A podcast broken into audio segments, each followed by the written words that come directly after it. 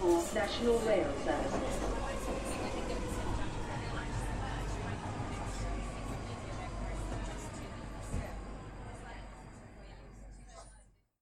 Bine te-am regăsit în stația Londra. Eu sunt Manuel Cheța de la manuelcheța.ro și tu asculti podcastul Un român în Londra. Suntem acum la episodul numărul 65, unde vorbim despre Europarlamentare 2019, despre having a Brexit și despre viața în Londra.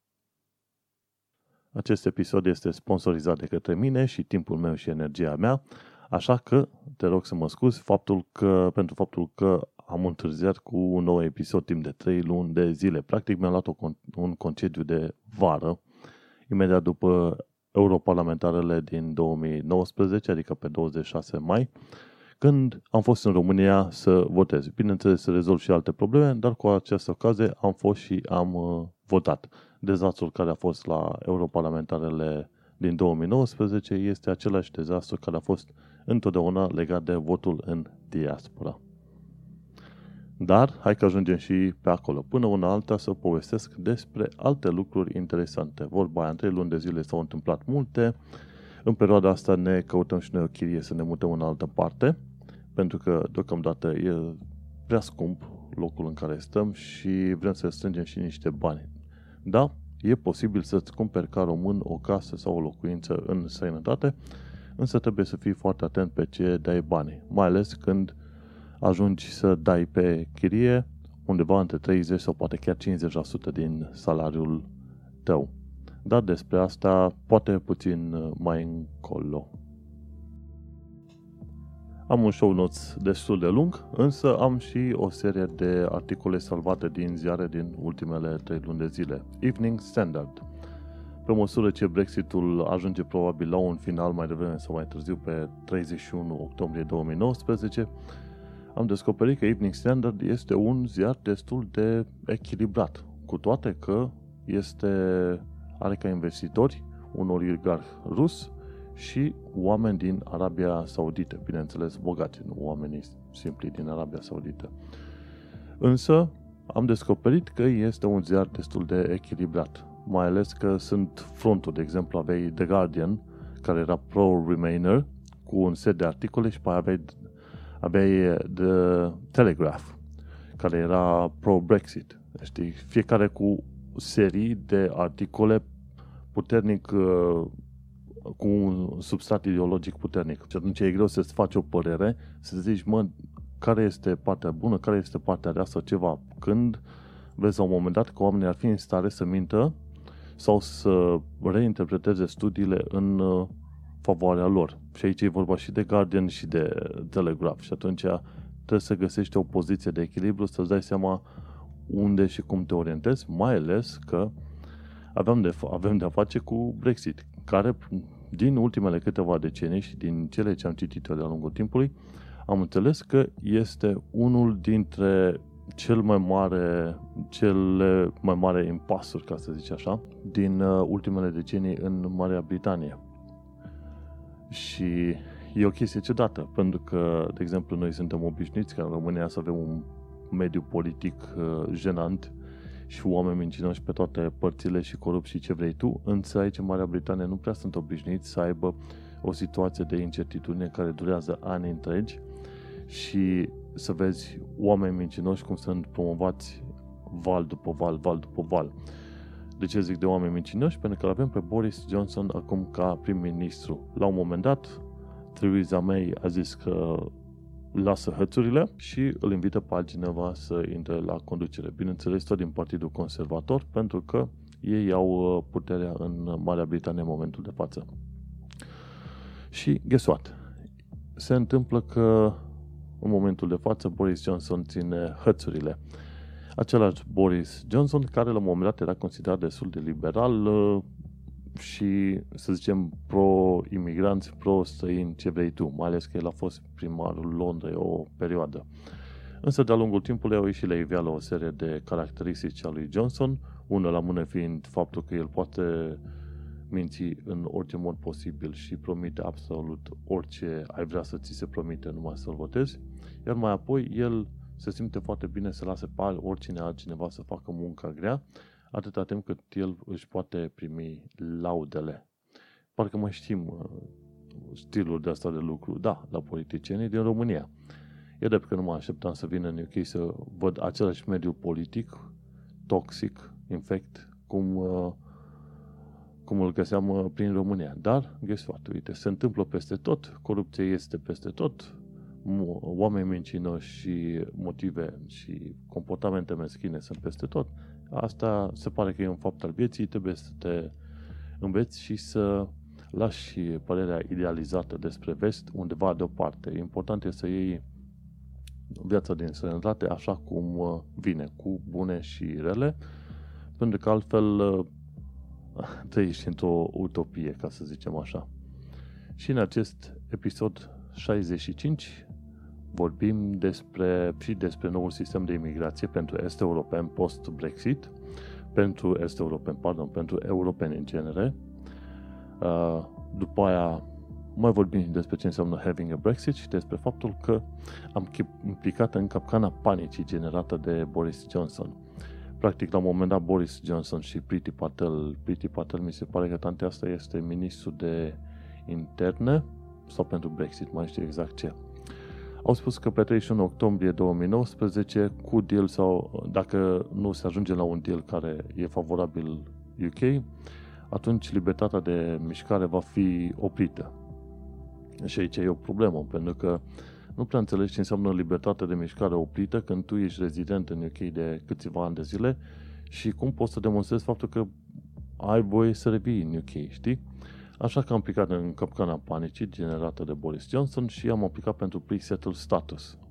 Deși am uh, 4 ani de zile de rezidență continuă și mai putem aștepta un an de zile ca să-mi iau settled status. Cu ocazia asta am pre-settled status, pot să trimit un anumit link digital angajatorilor ca să poată vedea statutul meu și mai am 5 ani de zile ca să pot aplica pentru settled status.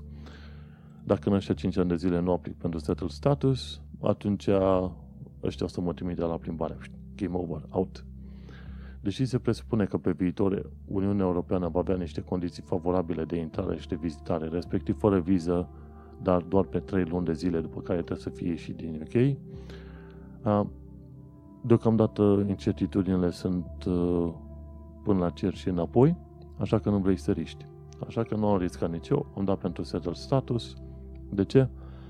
Pentru că prin noiembrie avem alegerile parlamentare, din ce înțeleg eu sunt în două tururi, practic o săptămână va trebui să fiu prin România să votez.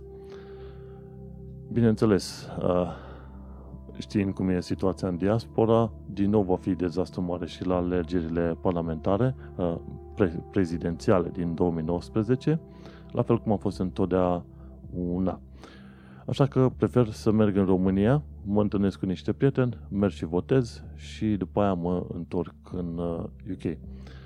Bineînțeles, lucrul ăsta nu este posibil pentru foarte mulți români, așa că mulți români vor încerca să voteze în sănătate, mulți români vor fi în continuare dezamăgiți, deși, guess what, USR a reușit să obțină votul prin corespondență. Practic, dacă nu poți să te duci în țară și nu poți ajunge nici la o secție de votare relevantă, poți eh, aborda varianta votului prin corespondență. Părerea mea este că ar fi bine să te implici politic, pentru că dacă tu nu te implici politic, măcar printr-un vot, în mod sigur altcineva se va invita în politic. Și părerea mea generală este că dacă nu votezi, atunci nu prea ai dreptul să comentezi mult pe chestii de politică, deși plătești și tu impozite.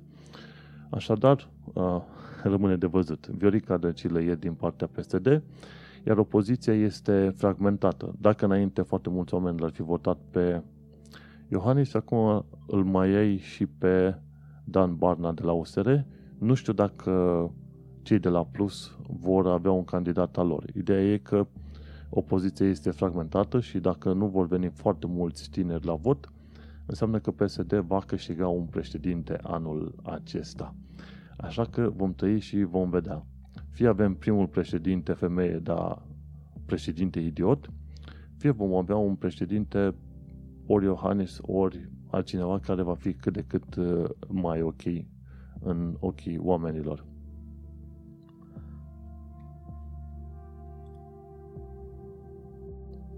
Hai să ne întoarcem la europarlamentarele din 2019, pe 26 mai. Mi se pare că USR a obținut până la urmă 8 locuri din cele 32. Practic am trimis și noi vreo câțiva oameni de bun simț și cu cap în uh, străinătate. Bineînțeles, când, uh, când vor lucra oamenii cu cei de la USR, își vor da seama că cei de la USR, într-adevăr, au capul pe umeri și interesele oamenilor la, la inimă, cum ar veni. Așadar, vom trăi și vom vedea. Fiascoul din diaspora a fost bine documentat de către toată lumea. Foarte mulți oameni au reușit să voteze. Ambasadele, în genere, s-au plâns că nu aveau buletine de vot conform numerelor de români în sănătate. Problema e că statele în care acele ambasade există au deja o sumedenie de rapoarte, mai mult sau mai puțin oficiale. În special, de exemplu, în UK, pe National Insurance Number. Dacă te duci pe Nino, sunt foarte mulți români care au Nino. Și atunci îți poți da seama, sunt 400-500 de mii de români și atunci ar trebui să ai buletine de voturi pentru cei 400-500 de mii de români. E drept că ambasadorul uh, Dan Mihalache, ambasadorul, ambasadorul Londrei, uh, României la Londra, a deschis mai multe birouri din asta de votare, secții de votare, însă ideea este că a fragmentat și oamenii care trebuiau să muncească. Practic, dacă înainte aveai vreo 4-5 secții cu, să zicem, 20 de oameni, aceiași 20 de oameni au fost împărțiți la vreo 9 secții. Practic nu s-a rezolvat nimic și au fost oameni care au așteptat 10-12 ore să intre la vot și n-au reușit. A fost, bineînțeles, o nouă dezamăgire. Și când te duci pe la tot felul de întâlniri uh, facilitate de către ambasadă la Institutul Cultural Român, la ICR, undeva în zona Belgravia, într-o zonă foarte scumpă a Londrei, uh, ai tot felul de întâlniri, haide să ne întâlnim să facem ce? Păi, uite, dacă nici măcar secții de votare cum ar trebui și buletine de vot cum ar trebui n-ai, ce vrei să ne întâlnim să facem ce? Așadar sunt uh, relativ dezamăgit de performanțele ambasadei și ambasadorului în uh, Marea Britanie. Sincer, este foarte supărător când te duci la evenimente și îl vezi pe Dan Mihalache beat criță. Roșu, caracol și beat criță. Probabil experiența Londrei este foarte dificilă, însă cine știe. Poate am găsit și un alt uh, ambasador în viitor care și vorbește limba engleză, nu numai bea pe nerăsuflate. Vom trăi și vom vedea. În fine, Europarlamentarele au arătat că dorința oamenilor este să aibă mai mulți oameni decenți, tocmai de aceea USR a prins locuri și la europarlamentare, nu numai în uh, Parlamentul României.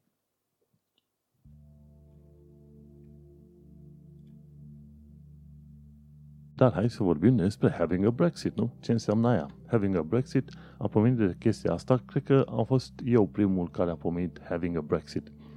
Și am vorbit despre chestia asta când, uh, uh, din cauza Brexit, Standard Co. UK a anunțat că din cauza Brexit, uh, British Steel va fi pe punctul de a da faliment pentru că are 25.000 de joburi care vor fi pierdute în perioada următoare. Iar titlul pe care l-am dat eu e British Steel is having a Brexit. Practic, caz în cap. Asta și înseamnă having a Brexit. Ai o cădere nervoasă, cazi în cap, te porți ca pisica în tocul ușii. Te uiți în afară, vrei să intri, dar nu vrei să intri, vrei să ieși, dar nu vrei să ieși. Și having a Brexit e, sau breakdown, cum s-ar mai putea spune în limba engleză, este o chestie care e tema comună în ultimii câțiva ani de zile în, în UK. Uh, Și foarte mulți oameni sunt extrem de stresați pe, pe chestia asta.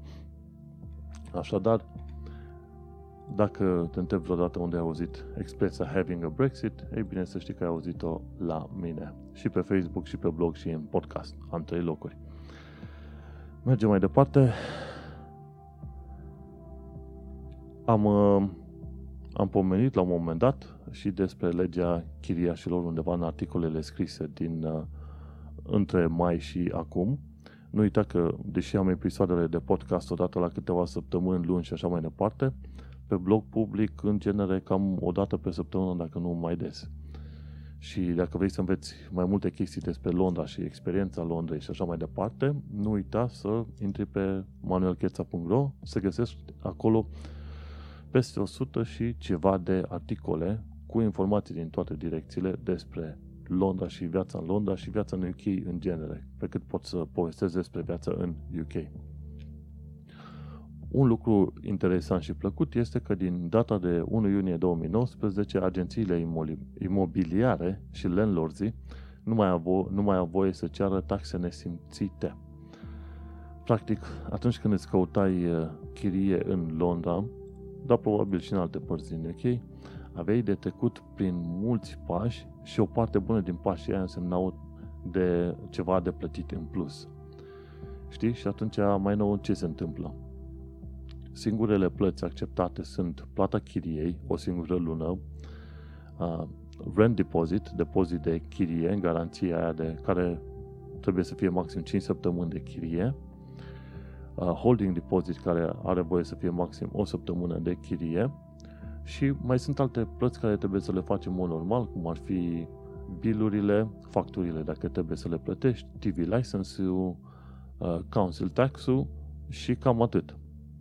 Alte plăți permise ar mai fi doar dacă pierzi cheia sau distrugi ceva prin casă. Dar în principiu, chirie, holding deposit, uh, rent deposit și bilurile, acolo unde se pune cazul. Astea singurele plăți acceptabile acum ca chiriaș în UK și în Marea Britanie.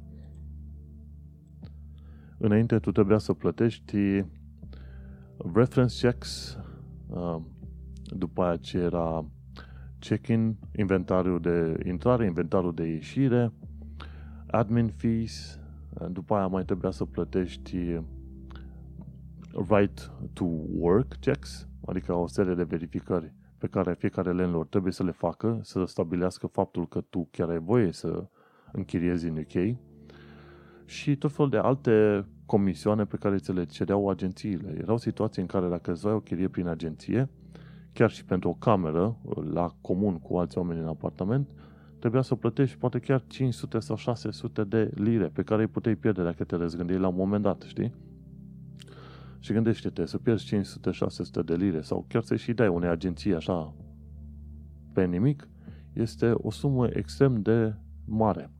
Și de ani de zile sau asociațiile de proprietari cu asociațiile de chiriași s-au cam bătut prin uh, holurile Parlamentului Britanic și în sfârșit pe, pe 1 iunie 2019 iată că avem și noi uh, Tenant, uh, Tenant, uh, Tenant Fees Act 2019 practic un fel de lege, nu un fel de chiar o lege a, a plăților pe care le poți cere de la un chiriaș. Așadar, ține minte, numai chiria, numai holding deposit și numai uh, rent deposit pot fi cerute ca plăți. În afară de asta ar mai fi bilurile uh, care ți le plătești dacă, în funcție de înțelegere cu proprietarul, council tax dacă ar fi și, bineînțeles, TV license. Doar astea sunt singurele plăți acceptabile conform legii și este mult mai bine. Uh, n-au voie să ceară niciun fel de insurance, plăți de insurance sau ceva. Chiar la un moment dat văzusem niște anunțuri pe Spare Room, unde am căutat foarte mult camere de închiriat și ziceau cei de la agenție, ok, trebuie să ne plătești o dată pe an nu, o anumită sumă numită rent insurance. Și am raportat anunțurile respective pentru că nu au voie să ceară bani. Practic, aia sunt bani ilegali care nu mai au voie să fie ceruți de nimeni, nici landlord, nici agenție. Și pe la un alt uh, anunț era un landlord, un proprietar, care zicea că trebuie să plătești 65 de lire pentru reference checks, pentru că el nu e agenție și nu vrea să plătească din banii lui. Am raportat anunțul ăla și omul a scos uh, acei 65 de lire cerințe din anunț, pentru că era plată cerută în mod ilegal. Vorba aia, vin, dau un apartament în chirie, îl transformi, transformi living room-ul care e spațiu comun într-o altă cameră, practic o a treia cameră, că de obicei așa se face. Oamenii cumpără apartamente cu două camere, vor să le bage în chirie și transformă living room-ul în uh, zona aia de sufragerie într-o altă cameră de locuit. Practic micșorează spațiu comun. Și atunci ce se întâmplă? Oamenii noștri, în loc să câștige, să zicem, vreo 1800, maxim 2000 de lire pe un apartament într-o zonă ca Kennedy Wharf sau Isle of Dogs, ajung să câștige 2000, ce știu, 2700 sau poate chiar aproape de 3000 de lire pe lună. Normal că le convine. și după aia vin ca nesimțiți și zic că mai trebuie să plătești nu știu ce drag de 65 de lire pentru verificări pe care trebuie să le facă ei. Dar să nu uităm că asta e o chestie foarte nesimțită, mai ales că oamenii care câștigă atâția bani pe lună ar trebui să uh, plătească din buzunarul lor anumite cheltuieli. Bineînțeles că e și legea Tenant Fees Act 2019, e și legea care e de partea chiriașilor și atunci îi uh, cam pune la respect pe indivizii respectivi. Treaba care este? Majoritatea, dar nu, de fapt toate apartamentele, toate casele care sunt mai sus decât studiouri, respectiv uh, one bed, two bed și așa mai departe, toate au cameră uh, shared, comună, numită living room-ul. Dacă te duci într-un apartament și vezi că are, mai, are X camere, dar nu are niciun shared living room, asta înseamnă că acel shared living room a fost transformat în cameră, practic l-au închis pe anumite părți și au pus uh, zid cu uh, rigips și gata, asta e noua cameră. În fine, Ideea generală este că dacă îți permiți, evite zonele respective pentru că oamenii respectivi au, landlords respective au arătat că sunt uh, nesimțiți și hapsâni. Bineînțeles, nu există o lege care în mod specific și direct interzice landlordilor să uh, transforme sufrageria într-un uh, dormitor, însă mi se pare că ar fi niște prevederi puțin Uh, puțin indirecte cu care putea să prinzi la mijloc. De exemplu, la ce ar trebui să te uiți? Întreb dacă apartamentul e în leasehold, e posibil ca condițiile de leasehold să nu-i permite să închirieze, știi? Și atunci din start îl poți lovi, îl poți lovi uh, chiar pe părți legale. Sau mai sunt alte situații în care apartamentele sunt pe ipotecă și n-au voie să fie date în chirie decât dacă e cu acceptul uh, băncii. Deci ar mai fi o problemă. Plus, ar trebui într-adevăr verificat. Există niște condiții noi din octombrie 2018, respectiv înainte HMO-uri, adică House for Multiple Occupancies, uh, erau de la 5 persoane în sus în uh, locuința respectivă. Acum se consideră că un HMO este de la 3 persoane încolo. 3 persoane, două familii, adică un cuplu și încă o a treia persoană străină, știi? Și atunci poți să iei pe chestiunea asta. Ok, ăsta e apartament cu două camere, l-ai convertit în trei. Tu ai sărit de la doi oameni la patru, trebuie să ai autorizație HMO de la Consiliul Local. Și atunci poți să-i strângi decât pe chestiile alea.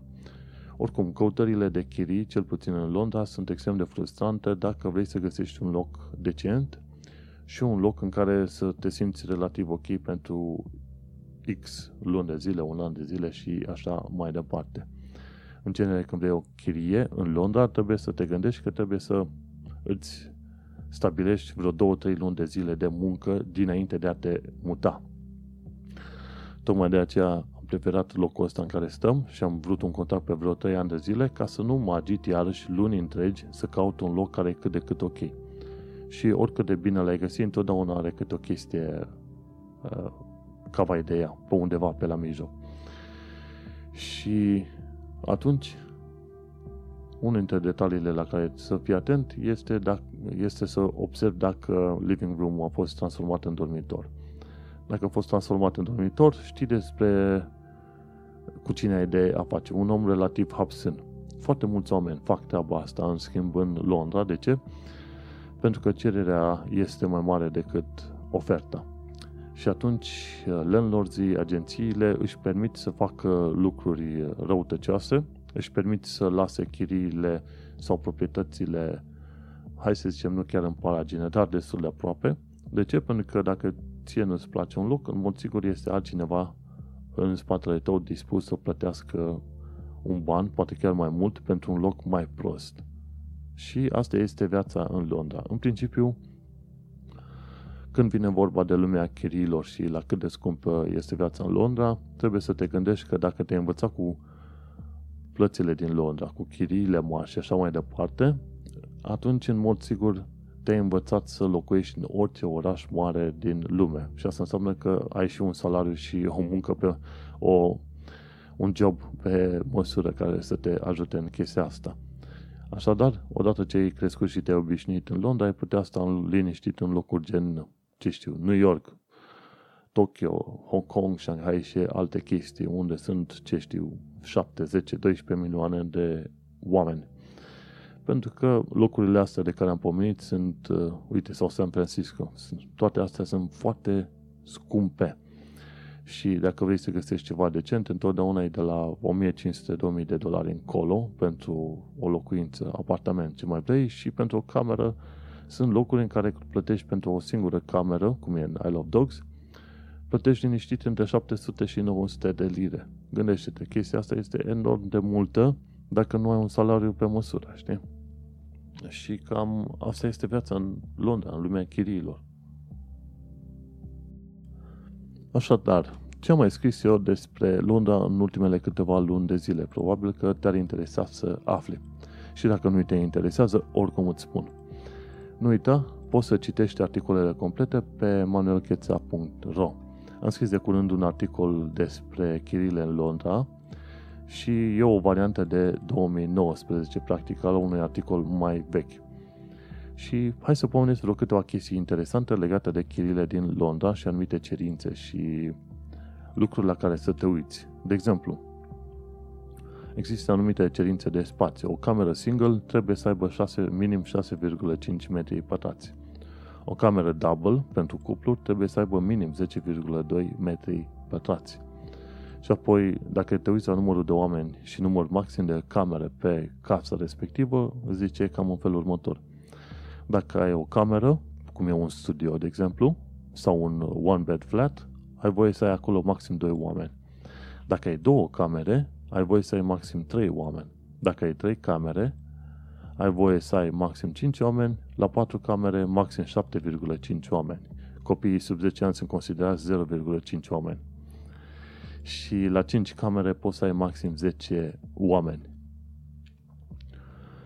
Și un lucru foarte interesant și nou apărut, dacă înainte când vrei să te muți într-o chirie trebuia să verifici dacă agenția cu care semnezi este în uh, Property Redress Scheme, practic un fel de ONG sau ceva de genul ăsta, o entitate separată care intervine atunci când agenția nu își face treaba și poate amenda agenția.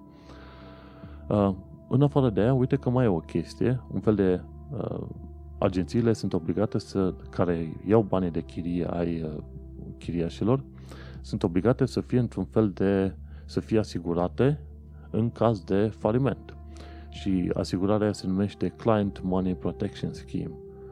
Și atunci, uită-te bine când semnezi un contract cu o agenție, ca agenția respectivă să fie în Client Money Protection Scheme și să fie și în uh, Property Redress Scheme. Dacă nu e una dintre astea două, nu semna cu agenția respectivă și raportează la Council. Agențiile pot primi amenzi de 5 până la 30 de mii de lire sau poate chiar desființare, știi? Așa, mai departe. E bun de verificat dacă proprietatea are licență HMO pe bune, uh, House for Multiple Occupancies, cum ar veni vorba, Uh, și în plus, ai dreptul să știi cine este landlordul, chiar dacă tu semnezi cu o agenție de închiriere. Și detaliile pe care ei sunt obligați să ți le dea e numele și adresa. Nu sunt obligați să-ți dea adresa de e-mail sau numărul de telefon. Știi? Există și o aplicație numită Rogue Landlord Checker, unde poți verifica dacă landlordul sau uh, agentul de închiriere a primit sancțiuni pe motive din asta legate de închirierea imobilelor. Și mai departe. ca să știi sigur dacă tu semnezi cu un landlord, ca să te asiguri că tu semnezi chiar cu landlordul respectiv, trebuie să intri pe HM Land Registry, Her Majesty's Land Registry. Și pe Land Registry plătești o 6-7 lire și vezi detaliile oricărui apartament, oricărui locuințe din UK, din Anglia în special, acolo unde am pus eu linkul. Și când discuți cu unul și zice, îl, îl cheamă Bob Marley și ăla e, zice că e chiriașul, dar de fapt landlordul este uh, Steve Novella și tu ai actul ăla la mână, poți să-l confrunți. Băi, tu zice că ești proprietarul? Ia uite ce am aici. Păi nu, că sunt tenantul și am voie să subînchiriez. În principiu, în UK nimeni nu-ți dă voie să subînchiriezi. Cam asta e regula generală. A luat o chirie pentru tine, numai pentru tine, nu e de subînchiriere. Cine zice că are voie să subînchirieze, trebuie să-i ceri contractului să vezi foarte bine. Nu vreau să-ți dea contractul, nu discuți cu omul, te duci mai departe. La revedere. Așa. Și cam uh, astea sunt câteva chestii de ținut cont când te duci în uh, chirie. Bineînțeles, nu uita să citești articolul pe care l-am pus pe manuelcheța.ro Bineînțeles, am mai scris și despre cum mai este viața în Londra în zilele astea. Și, bineînțeles, în afară de faza cu chiriile, de partea asta foarte enervantă în care luni întregi stai să te chinui cu o tonă de agenții imobiliare imbecili și landlords mincinoși, și în afară de Brexitul ăsta, care nu înseamnă nimic altceva decât having a breakdown, breakdown, uh, în rest, viața e bună. Vorba aia, ideea este că la job, în funcție de firma în care nimerești, la job ești apreciat, oportunitățile în Londra sunt foarte multe. La un moment dat am scris despre oportunități în Londra, poți să cauți în căsuța de căutare pe blogul meu și găsești oportunități de la entertainment până la muncă, pe ce vrei tu poți să te duci la școală și așa mai departe. Gândește-te, ai acces la foarte multe locuri aici. Practic, aproape orice vrea să faci, Londra este unul dintre cele mai bune locuri în care ai putea fi la ora asta ca să faci. Mergem mai departe. Am uh, scris și un articol despre cum să înveți engleza britanică într-un mod inteligent.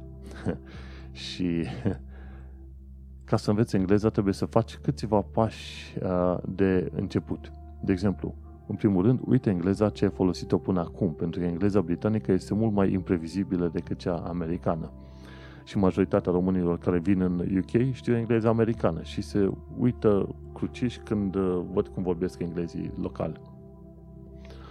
Uh, după aia, ca să înveți engleza bine, trebuie să înveți ce silabe sau litere nu se pronunță în situații specifice vei descoperi că fiecare literă din alfabetul uh, englezesc nu se pronunță la un moment dat, în funcție de situațiile posit- uh, respective. La un moment dat, anumite litere sau silabe sunt înlocuite cu alte sunete. Așa? Și al treilea punct, nu încerca să găsești logica din spatele numelor de locuri din Anglia, ci învață pronunția locurilor și continuă-ți viața liniștit în mod normal există o anumită logică a pronunțării localităților sau locurilor din Marea Britanică, dar este puțin cam prea ciudățică. Așadar, nu, învață. Că, de exemplu, când vii în Londra, e meridianul 0 și tu venind din România știi că se zice din modul în care scrie, ai citit Greenwich. Greenwich. Într-un fel îi spune uh, vrăjitoarea verde sau ceva de genul ăsta, dar nu în Anglia și pe metro și oameni și totul, pronunță Greenwich în Greenwich.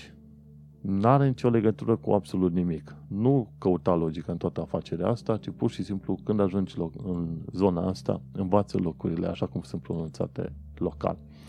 Bun, și cum poți să înveți uh, limba engleză într-un mod uh, inteligent? Uit, urmărind tot felul de materiale pe YouTube. E un canal numit English with Lucy, învață cu ea, după aia English Like a Native, e o altă tante care vorbește, te învață engleză, după aia e altă uh, profesoară numită English with Jill, tot pe uh, limba engleză, după aia e un tip ETJ English, care te învață pronunție, și după aia mai e English Jade, care te învață vocabular și expresii folosite pe stradă. Și mai sunt anumite canale care vorbesc puțin tel despre cultura britanică și despre viața în UK. De exemplu, este uh, or, este o româncă, Andreea Sloboanu, pe YouTube, care te învață despre viața în UK, dar în afara Londrei undeva. După aia mai e Name Explain, care te învață tot felul de lucruri interesante despre nume și definiții în limba engleză. După aia e Adventures in Naps, e o tipă din uh, Canada mutată în UK și povestește de comparații.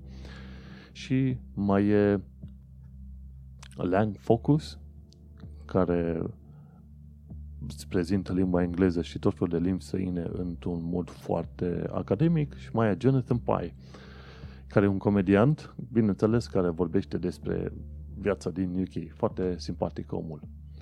Și cam asta e la secțiunea de limbi străine. Ideea este de limbi străine, practic limba engleză. Dacă vrei să înveți, în momentul de față ai un milion de materiale prin tot felul de metode, pornind de la bloguri, la site-uri, la canale de YouTube, e plin internetul pe orice subiect posibil. Și am mai scris de curând și despre o vizită ce am făcut în Camden Town. Am avut o conferință de o zi din, cu întreaga echipă de la muncă acolo și odată ce am trecut pe la Camden Town am zis hai să mă mai uit mai atent să văd ce descoper. Bineînțeles, Camden Town e un loc foarte interesant, are casele alea cu arhitectură ciudată, cu tot felul de balauri și monștri și ce vrei tu pe ele. Și au marketuri și food stalls foarte interesante, au uh, piețe din asta de artizanat foarte faine, au o piață de haine măricică și relativ interesantă, însă ce nu-mi place pe acolo e, sunt multele tourist traps, tot felul de magazine în care vezi că se dau mari britanice și uh, puncte mari turistice de unde cumperi căni din alea cu steagul britanic, ei, toate alea sunt tourist traps. Ajungi să plătești o tonă de bani pentru chestii de nimic. Dacă vrei să vezi mai bine Anglia, e să te duci puțin tel dincolo de tourist traps, să vizitezi la pas. Cum ar fi, hai că mă duc din Trafalgar Square până la Westminster pe jos și să vezi mai bine alte magazine și alte puncte interesante. Bineînțeles, puncte care nu sunt tourist traps sunt într-adevăr muzeele. E gratuit să intri la ele și ai o tonă de informații și experiențe pe acolo. Revenind la Camden Town, ce mi-a plăcut la Camden Town este că e mizerabil, una la mână. A doua, vezi drug dealers pe la corțuri. De obicei, drug dealers sunt tinerei de ăștia negri, undeva între 14 și 18-19 ani. Stau întotdeauna vreo 2-3 undeva la colțuri și discută și nu într-un loc sau în altul, sunt uh, în foarte multe locuri. Chiar pe Camden Town, știi, n-au, chiar uh, în zona respectivă n-au nicio jenă. Și după aia, uh, ce nu mi-a mai convenit este că o bună parte din fast food-uri n-au plata cu cardul. Trebuie să plătești doar cash. Și gândește-te, plata cu cash este foarte suspectă, mai ales într-o țară ca Anglia. De ce? Pentru că e deja un fapt știut, faptul că un miliard de lire anual trec pe sub radarul, radarul, radarul autorităților britanice. Cine ascunde miliardul ăla de lire? lire? Ei, plata cu cash. Și ăștia de la MI6 ziceau la un moment dat că vreo 100 de milioane de lire din miliardul ăsta ajung să financeze terorismul internațional.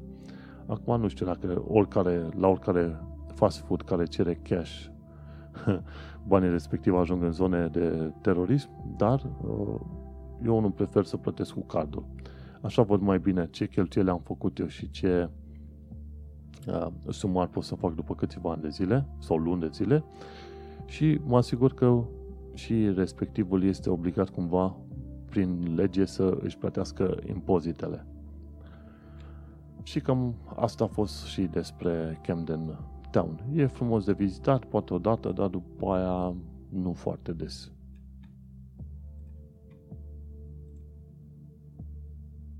Dar mai, hai să continuăm despre Brexit, Brexitoză.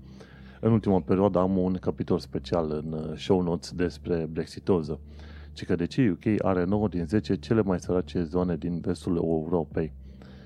Ăștia au făcut uh, un tabel și au descoperit că din vestul și nordul Europei, 90% din zonele cele mai sărace sunt chiar din UK. Uh, din nou, este un mare mister, nu reușesc oamenii să le explice foarte mult, dar cumva degetul este arătat și înspre politicile uh, guvernelor din țările respective, respectiv din UK. Cum poți să ai 90% din zonele cele mai sărace din vest în UK este o mirare extraordinar de mare și probabil că guvernul din UK ar trebui să bage la cap și să schimbe puțin tel politicile în așa fel încât să reușească să scoată mai mulți oameni din zona săracă, să aducă în zona de oameni normali, în care oamenii își permit și nu mai stau, nu mai stau pe ajutoare sociale și ce vrei tu, alte chestii. Că o bună parte din uh, valul ăsta enorm de înjunghieri din Londra, respectiv probabil sunt mii de înjunghieri, 10.000 de înjunghieri anual, mor 200 de tinerei din ăștia pe chestii de vânzări de droguri, se bat pentru droguri. E bine, Uh, toate chestiile astea se întâmplă pentru că există foarte multă sărăcie. Foarte multă sărăcie. Asta e toată figura în uh, toată afacerea asta. Și politici ale guvernului UK proaste, legate de oamenii săraci. În fine, mergem mai departe. Berea marca Brexit Beer a fost blocată de la înregistrare de către UE. Nu mai știu sigur de ce, dar uh, era interesant să ai un Brexit Beer, o bere a Brexitului. Și bineînțeles, cine va fi cel care va câștiga de pe urma Brexitului? De ce indivizi ca Boris Johnson și alții se bat cu pumnul în cap că Brexitul este foarte bun? Ei bine, pentru că toți ei vor fi cei care vor fi câștigați. Ei vor spune, va fi totul bine. Bineînțeles, va fi totul bine pentru elita bogată a UK-ului, nici de cum pentru oamenii obișnuiți. Și stai că, în afară de faptul că lira a ajuns aproape la paritate cu euro, o liră fiind 1,08 euro, gândește-te că e posibil că la un moment dat lira să pice să ajungă aproape la paritate cu dolarul. Se vede atunci să distracție. Dar, bineînțeles, elitele bogate ale UK sunt cele care câștigă de pe urma Brexitului, nu oamenii simpli. Care oameni simpli au votat. Bun, câte costă să fii membru în UE? Uite, un abonament, cât un abonament de 8 lire la Netflix practic pentru 8 lire pe lună, uită-te că primești atât de multe beneficii tu ca român. Și e o chestie foarte interesantă și anume faptul că pentru acești 8 lire plătiți lunar, tu primești acces în străinătate, acces la școală, la sănătate, la ce vrei tu, poți să trimiți bani înapoi în țară. Așadar, cine îmi spune mie vreodată că Uniunea Europeană ne-a făcut rău, eu îl trimit să se uite la statistica asta foarte simplă. Pentru numai câțiva lei dați de către fiecare român pe lună, uite-te că ai acces la o viață mult mai bună și o, o metodă și un sistem prin care poți să scoți și România din, uh, din rahat. Bun. Mergem mai departe. Care este impactul uh, migrației asupra vieții și muncii în UK? Ci că sunt doar puține părți negative și sunt foarte multe părți pozitive. Și vorba de impactul și de impactul uh, uh, imigrației din Uniunea Europeană. Și am spus că, în principiu, măi, uite, pentru uh, servicii publice, de exemplu, migranții au avut un impact pozitiv pe domeniul de sănătate și îngrijiri sociale, pentru că ei au furnizat forță de muncă în câmpurile respective. Și n-a fost nicio, nicio, aproape niciun impact în ceea ce privește lumea beneficiilor. Practic, de ce? Pentru că străinii, chiar și din Europa de Est, vin să lucreze, nu să stea ca trântorii deoparte. Clar. Mergem mai departe. Și a mai fost la un moment dat o altă chestie legată de În fine, o găsim. O găsesc pe undeva, e sigur ascunsă. Important este că imigrația în UK a, a, a avut și are în continuare un uh, impact pozitiv. De ce? Pentru că găsești foarte mulți oameni dispuși să lucreze în toate locurile de muncă. Singurul loc în care, într-adevăr, este în continuare penurie este unul pe Cyber Security Professionals și a doua programatori în genere. În astea două locuri încă ar fi nevoie de oameni calificați care știu ce au de face. Nu neapărat de junior, pe cât oameni calificați. Dar în principiu, cum am mai spus de multe ori, în Londra dacă te duci, chiar dacă și doar HTML și CSS, chestiuni de bază pe front-end development, fără JavaScript, tot găsești locuri de muncă. De ce? Pentru că în IT, oriunde te duce, e un loc de muncă și pentru tine pe acolo. Asta e important de știut. Tot legat de imigrație în UK, am notat în show notes, la, inform- la secțiunea de informații practice, la punctul 4, ci că în white paper-ul publicat de către guvernul UK, practic un document uh, oficial în care își prezintă poziția pe un anumit uh, subiect, afli despre nivelurile de specializare când ei vorbesc despre low-skilled versus high-skilled workers. Pentru că, în mod normal, nu știi care e diferența între low-skilled, mid, uh, mid-skilled și high-skilled workers. Dar ei au făcut o listă și am pus și pe show notes, chiar în show notes, am, put, am pus un print screen cu lista respectivă.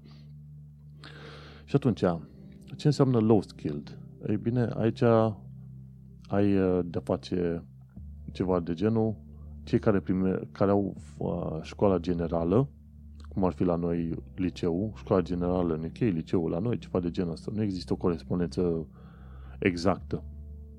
Dar în principiu, sunt low skill sunt cei care lucrează ca îngrijitori, ca funcționari în, uh, la poștă, de exemplu, ca șofer de autobuz, de mașină, de taxi, lucrători în baruri, asistenți și casieri, uh, cei care lucrează în customer service, la spital să fii la recepție, nu la recepție, ci pe, mai degrabă la echipele de, de pază și uh, muncă de secretariat, știi?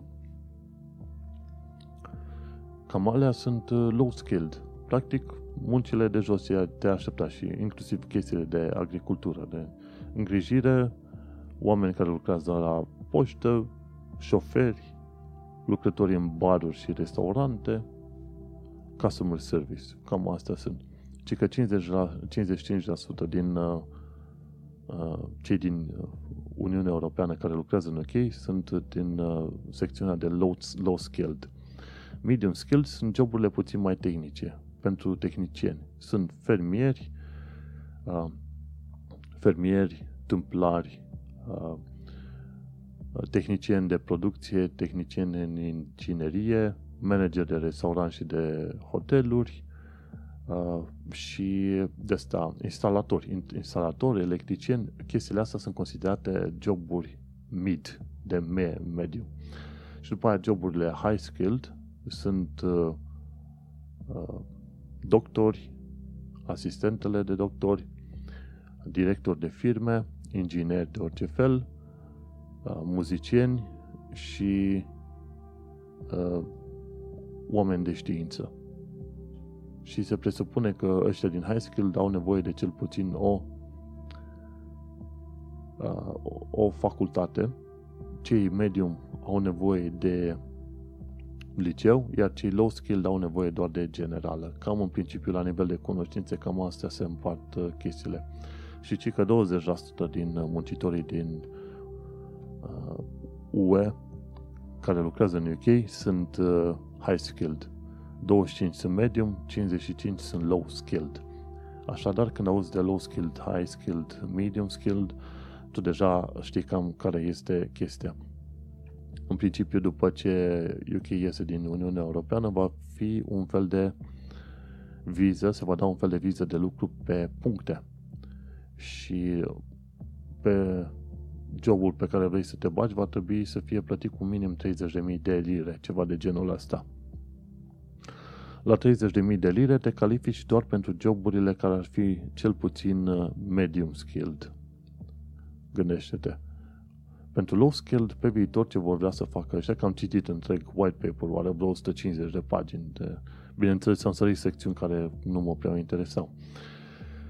Dar uh, uh, ce vei descoperi este că pe viitor vor avea totuși și un sistem de muncă sezonieră. Firmele vor putea în continuare să ducă oameni din Europa de Est pentru muncă în agricultură. De ce? Pentru că fermierii încă au nevoie de o tonă de oameni să facă munca de jos. Și atunci vor exista în genul ăsta muncă sezonieră de maxim 3 luni sau 6 luni pe an, cu o pauză de 1 sau 2 ani de zile, ceva de genul ăsta, știi? Nu vei avea voie să fii chiar în fiecare an. Dar, nu. E bine că știm și poziția oficială a Home Office, a Ministerului de Interne, legat de uh, nivelurile de calificare a oamenilor. Știi cum e? Ziceam că povestesc despre viața mea și impresiile mele, dar asta nu înseamnă că nu mă interesează să știu și niște detalii ceva mai tehnice legate de viața din UK și anumiți termeni folosiți în stânga și în dreapta, pentru că gândește-te că un podcastul ăsta este ascultat, să zicem, 50-100 de oameni care ar fi interesați să știe despre viața mea și despre experiențele mele, dar, pe de altă parte, oamenii aceia în mod sigur ar vrea să știe și anumite detalii ceva mai exacte legate de orice.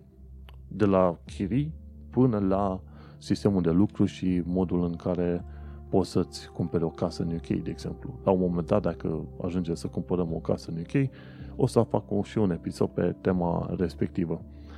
Bineînțeles, până să fac episodul, probabil voi avea unul sau două articole deja scrise pe tema respectivă. Că îți dai seama, de când m-am mutat aici, m-am uitat pe tot felul de oferte, pe tot felul de informații, informații, ca să-mi dau seama cum e landscape-ul, cum se zice așa, în UK cu cumpăratul și cu locuitul. Bineînțeles, vom tăi și vom vedea. Dar continuăm mai departe, că show notes este extrem de, de lung și vorba aia, cum ne-am vrut să fac episod măcar o dată pe lună în vara asta, gândește-te, a fost și foarte cal la un moment dat, plus că mai trebuie să căutăm și cu chiriile și așa mai departe, am luat pauză. Alt lucru, alte lucruri interesante legate despre viața în străinătate UK Londra. De exemplu, pe 7 iulie 2019 s-au comemorat 14 ani de zile de la atacurile teroriste din 7 iulie 2005, în care au murit 52 de oameni și 700 de oameni au fost răniți. Vorbim de atacuri teroriste din Londra, da? Să nu uităm că au, că au trecut uh, 2 ani de zile de la cele două atacuri teroriste din uh, unul de pe Westminster și celălalt de la London Bridge, din Londra, da? London Bridge e foarte aproape de locul meu în care lucrez, în Shard, la un minut mai jos. Și chiar acolo unde duba respectivă s-a oprit pe London Bridge, chiar în zona aia e un pub și cu două săptămâni înainte am fost la o bere, la pubul respectiv cu un prieten din Brașov. Îți dai seama, tot ce trebuia să facem să fim și noi printre victime era să amânăm berea aia cu două săptămâni. Și cam astea sunt și riscurile vieții într-un oraș foarte mare și în special dacă ești într-un oraș din, uh, din vest.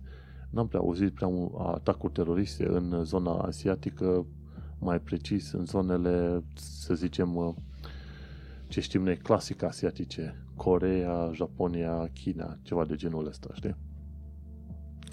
Mergem mai departe la secțiunea de viață în, în UK și Londra.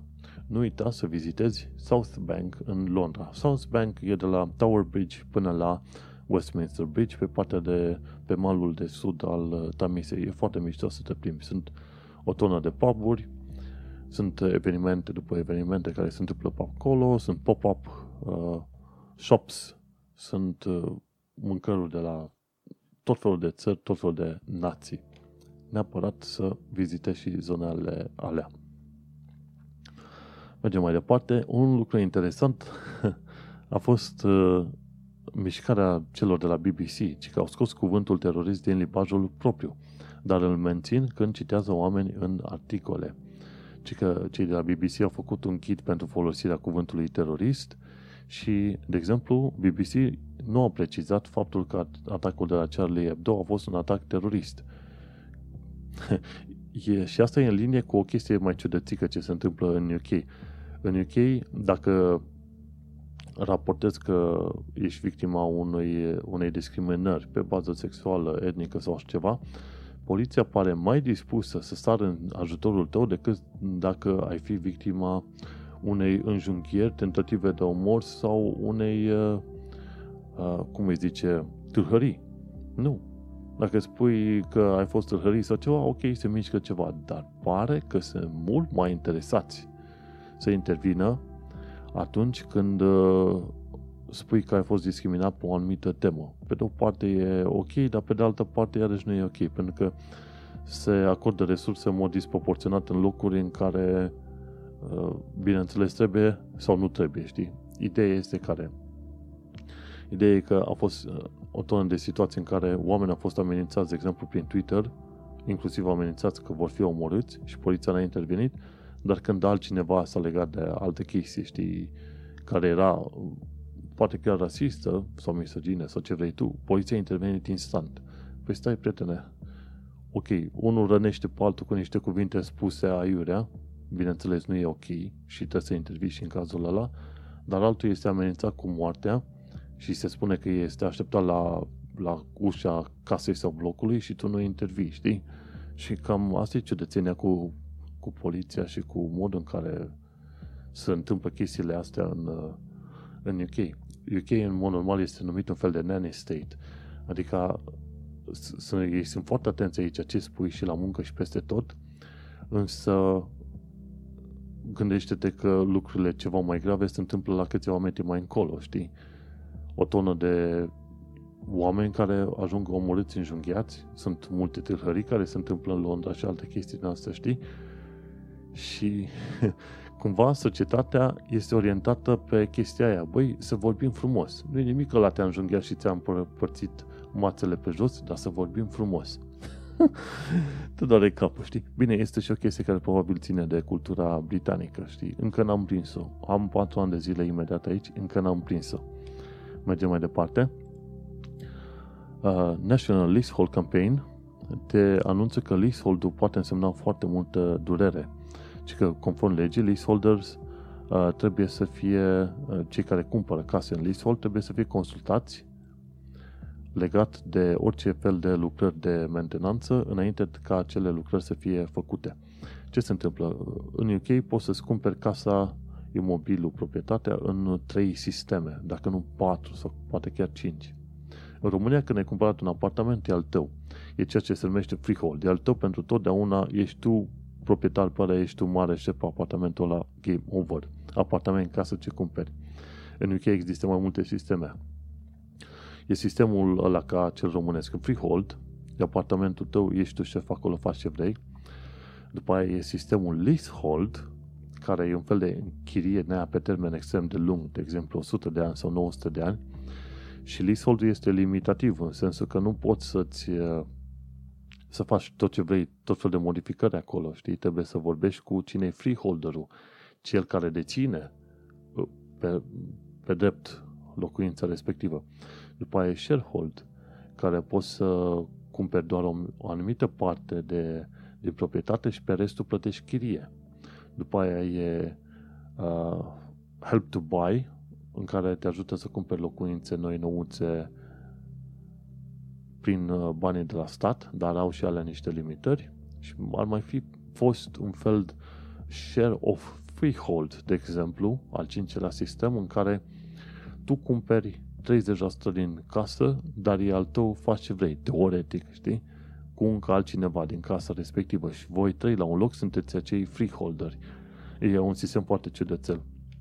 Și în principiu când uh, e prin leasehold, tu cumperi un apartament într-un bloc, ei bine, age, firma care a ridicat, ridicat blocul este freeholderul, tu ești leaseholder și atunci ei se pot hotărâ, ok, vom face, vom schimba fațada întregului bloc și fiecare dintre leaseholder trebuie să plătească, să zicem, 30.000 de lire, știi? Ai dat o tonă de bani și ești băgat în datorii să cumperi un apartament prin leasehold, descoperi că mai trebuie să dai încă vreo 30.000 de lire pentru o reparație aiure, știi? Și conform legii, freeholderul trebuie să te informeze pe chestia asta și se votează împreună cum e, știi? În fine, când e vorba de cumpărare, în genere, dacă poți și îți permiți, întotdeauna să te duci pe varianta de freehold în UK.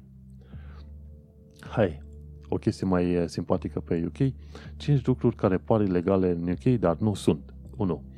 Dacă vii cu multe monede să faci plăți, banii îți pot fi refuzați, nu ca în UK, în uh, SUA, de exemplu, unde te duci cu găleată de monezi.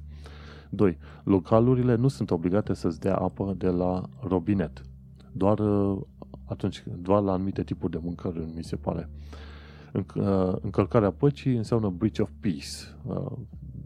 Când ești prea gălăgios sau ceva de genul ăsta. 4. Nu trebuie să plătești taxe TV către BBC dacă nu urmărești canale TV și n-ai un, n-ai un televizor în casă. În principiu, dacă nu urmărești canale TV și n-ai abonament TV, nu ești obligat să plătești taxa TV. În România te obligă să plătești, e atașată de curentul electric, în UK nu. 5. Ratingurile pentru jocurile video. Copiii pot juca jocuri video cu 18 punct, știi? 18 plus gândește-te că, bine, ar mai fi multe, secretele Borrow Market. Adevărul este, dacă ai ocazia du la Borrow Market, neapărat găsești mâncăruri din toate țările. Neapărat să vizitezi un loc extraordinar.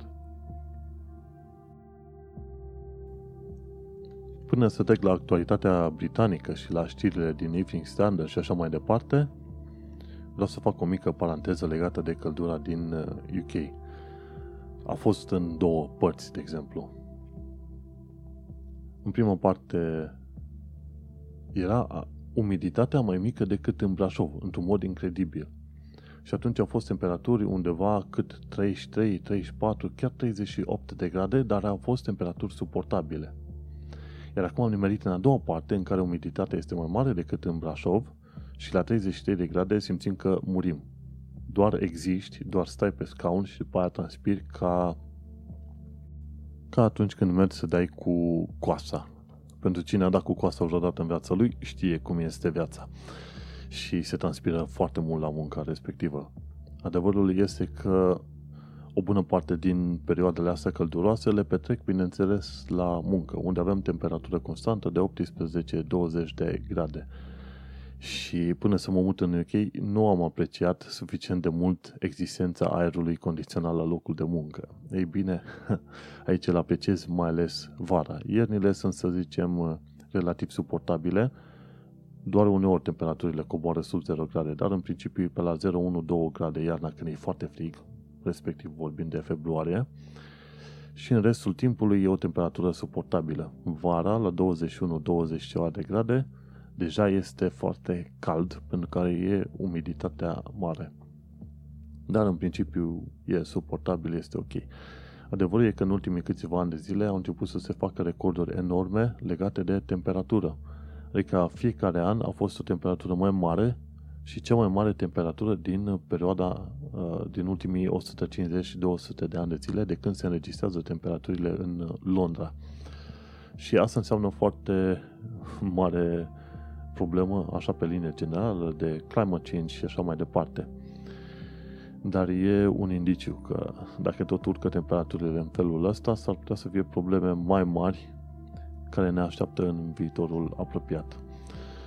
Și legat de subiectul ăsta, la un moment dat mi se pare că UK făcuse o promisiune ca până în 2050 să ajungă la emisia emisie de carbon zero ar fi bine să se întâmple așa ceva. Nu va fi posibil pentru că nu, e 2020 imediat aici, mai sunt 30 de ani de zile.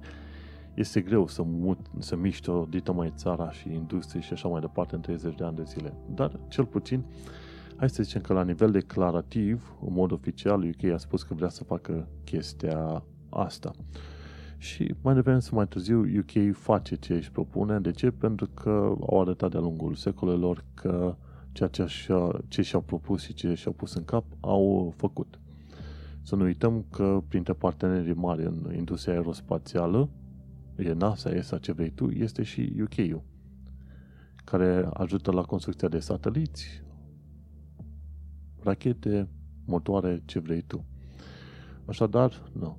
Revenim mai departe la viața și căldura din UK. Uh, Dacă vor, uh, se vor ține de cuvânt, probabil și alte țări vor uh, urmări exemplul UK-ului.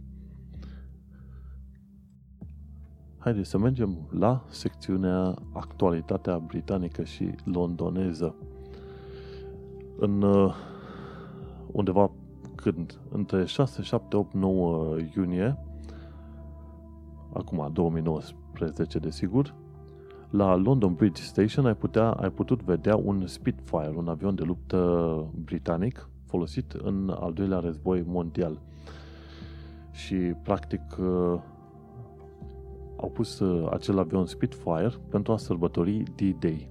75 de ani de zile de la D-Day, ziua D, ziua Z, pardon, din 6 iunie 1944, când a fost mare invazie din Normandia, în care ce, se, ce s-a întâmplat atunci? În 6 iunie 1944 a avut loc operațiunea Overload, Overlord, care le-a permis uh, trupelor aliaților să reintervină cu forțe armate semnificative în uh, Europa și să reușească să îl atace pe Hitler acolo unde doare. Ci că 2 milioane de soldați din 12 țări au fost debarcați în uh, zona Normandiei, practic nordul Franței, pentru a începe lupta împotriva și contraofensiva împotriva uh, germanilor. Adevărul e că britanicii nu prea au luat în serios pe germani până când germanii nu au cucerit Franța și până când germanii nu au început să trimite rachete V2 în Londra, în zona asta Isle of Dogs unde stăm noi. A, e zona istorică a Docklands, a docurilor, care a fost una dintre cele mai bombardate zone din uh, Anglia și din uh, Londra, mai precis. Sute de rachete V2 au căzut pe zonele respective, știi? Și în operațiunea asta Overload din 6 uh, Overlord 6 iunie 1944, 2 milioane de soldați, 18.000 de oameni trimiși pe după linii, 7.000 de vase navale și într-o singură zi 132.000 de soldați au fost trimiși pe acolo și pe aia în total 2 milioane au fost uh, implicați. Și Spitfire, avionul respectiv care a fost, uh, cum îi zice, a fost implicat în uh, sprijinul aerial, aerian, a fost, uh, cum se zice, prezentat la London Bridge Station. Te puteai uita la avion. De departe nu pare a fi un avion mare, dar când te apropii vezi că trebuie să te urci pe niște scări ca să fii pe avion. Și ci că a fost un avion uh, redutabil, foarte bun în uh, susținerea trupelor în al doilea război mondial. E drept că războiul a durat puțin cam prea mult. Dar, uh, în fine, e bine că până la urmă vestul s-a unit împotriva lui Hitler și i-au pus pe germani la respect în momentul respectiv. Mergem mai departe. La actualitatea britanică londoneză, mai mult londoneză decât britanică, în uh, Harrow au fost găsiți 30 de români într-o locuință cu trei camere. Gândește-te, 30 de români într-o locuință cu trei camere. Ce însemna? Însemna că oamenii dormeau cu rândul. Unii dormeau ziua, unii dormeau noaptea, tot așa. Și faza cea mai enervantă e că tot români sunt cei care fac mizerile în genul ăsta, știi? Și gândește-te că prima oară când am venit în UK și am stat cu coleg de cameră, am stat cu doar un singur coleg de cameră și plăteam 300 de lire pe lună. Erau locuri în Tooting, în sudul Londrei, unde am stat atunci, locuri în care stăteau 4-5 oameni în cameră și fiecare om plătea 300 de lire pe lună. Și asta din ne, ne, necunoș- neștiință. De ce? Pentru că o bună parte din românii care sunt aduși aici cu găleata nu știu limba engleză. Și atunci, pe ce să ai să se bage, cum să-și găsească chiria și drepturile când uh, ei nu știu limba engleză și sunt aduși de cică prieteni de, de ei lor care vor să le facă un bine. Păi nu e un bine, vezi? 30 de oameni într-o singură locuință. Da? Cu trei camere. E o nebunie totală, știi? Mergem mai departe. Londra, ce care are probleme cu apa. 26.000 de țevi de apă s-au spart în ultimii 4 ani de zile. Ups! Thames Water are de lucru. Deși Thames Water a investit 12 miliarde de lire să creeze canale uriașe noi de deversare, plus uh, uh, stații de pompare și de curățare a deșeurilor uh, din canalizarea din Londra. Gândește-te că Londra, în mod normal, cu canalizarea pe care o are, putea, să zicem, suporta, susține 4 milioane de oameni. Noi suntem 8 milioane de oameni acum în Londra. Interesant lucru despre Londra, în anii 30 Londra avea 8 milioane de oameni, după aia în anii 60 a scăzut până la 6 și după aia în anii 80 deja a început să urce și acum a ajuns la 8,5 aproape 9 milioane de oameni. Bineînțeles, nu-i vezi pe toți la un loc, așa că nu o să ți se pare locul înghesuit, doar dacă te duci în zonele turistice sau în centru. Cam atât. În, într-un mod interesant, ci că Heathrow a testat niște scanere noi care îți permit să ții lichide în bagaj, să nu le mai scoți la control. Nu știu acum dacă este regulă generală sau doar anumite situații. Guess what? În jocul Watch Dogs 3, acțiunea are loc în Londra, într-o Londra utopică post-Brexit. Și abia aștept să vină jocul Watch Dogs, mi se pare 3, mi se pare că vine la anul. E un joc de hacking, de fapt nu e chiar hacking, e third-person shooter, care are și elemente de hacking. E foarte interesant. Am jucat Watch Dogs 2, acțiunea se întâmpla în San Francisco. Și ce e interesant la jocurile astea, care fiind uh, open world, îți prezintă și care fiind open world, îți dau voie să vizitezi multe locuri. Ei, când fac jocurile astea, chiar iau harta orașului respectiv. Dacă acțiunea se întâmplă în uh, San Francisco, ei recrează San Francisco în modele 3D, cu hartă, cu ce vrei tu. Și acum cu Londra, la fel, abia aștept să văd Londra modernă, cu modele 3D, cu hartă, cu tot ce vrei, într-un joc video, mai ales că sunt pasionat de jocuri video, clar. Uh, bun, mergem mai departe. Viitorul ci că va fi mai bun pentru cei cu zero hour contracts. Ci că uh, gig economy, cei cu zero hour contracts, adică cum e Uber Eats, Deliveroo, Uber, toate cele, care nu au un contract fix și pe orele muncite sau pe tascurile făcute, în viitor ci că vor fi anumite condiții impuse ca firmele care angajează asemenea oameni să ofere ceva mai multe drepturi. Mergem mai departe. Directoratul de la un housing estate a fost dat afară pentru că își bătea joc de proprietarii de apartamente. O altă problemă de leasehold. Practic, uh, leaseholderii aleg directori și directorii respectiv uh, impuneau niște costuri și condiții enorme pentru uh, landlordsii care aveau leaseholduri și își băteau joc, cheltuiau o tonă de bani pe nimicuri și atunci s-au întâlnit la un moment dat oamenii și au zis, ok, directoratul ăsta, pe toți ăștia îi dăm jos. În principiu, poți să intri în directorat dacă ai un leasehold într-o anumită clădire. Poți să fii și tu unul dintre acei directori. No, da, se întâmplă multe măgării, de aia sunt cu ochii foarte atent pe chestii de uh, leasehold. Interesant lucru, două agenții imobiliare din Tower Hamlets, Lang and Ward din Canary Wharf și William Huxley din Bow, Bow, au fost scoase din lista ombudsman, adică nu mai au voie să funcționeze pentru că și-au bătut joc de chiriaș. Ombudsman e ce pomeneam la secțiunea de închiriere, Property Redress Scheme. Și atunci când sunt scoși din lista aia, oamenii nu mai au voie să funcționeze.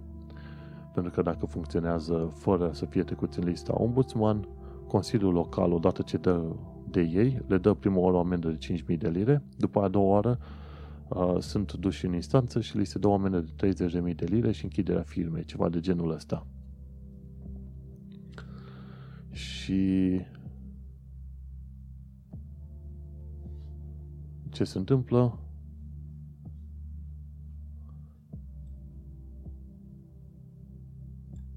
E că agențiile astea au, uh, au cerut bani. Una dintre ele a cerut 7000 de lire să plătesc înainte, ca mai apoi să descopere că de fapt proprietatea nici măcar nu este disponibilă pentru chirie. Asta e fraudă clară.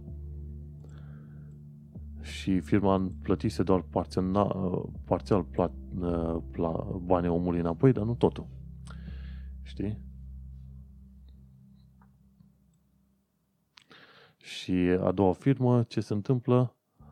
ci că landlordul n-a mai fost de acord să dea închirie și atunci agenția nu a trimis toți banii înapoi. Iarăși, omul nostru plătise 4.000 de lire ca să se mute, știi?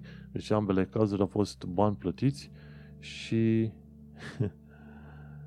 n-au vrut. Și ce bine. Agențiile respective, până la urmă, au fost scoase la plimbare și au fost închise. De ce? Pentru că bătăile sunt prea mari legate de agenți. Bineînțeles, nu uita că trebuie să fii și tu atent. Nu plăti niciodată mai mult de tenancy deposit și o lună chirie în avans.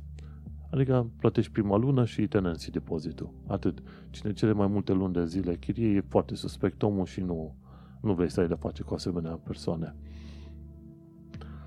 Și bineînțeles, înainte de a lucra și a trimite bani, asigură-te că landlordul e cel care zic ei și că agenția este în uh, Client Money Protection Scheme și în Ombudsman.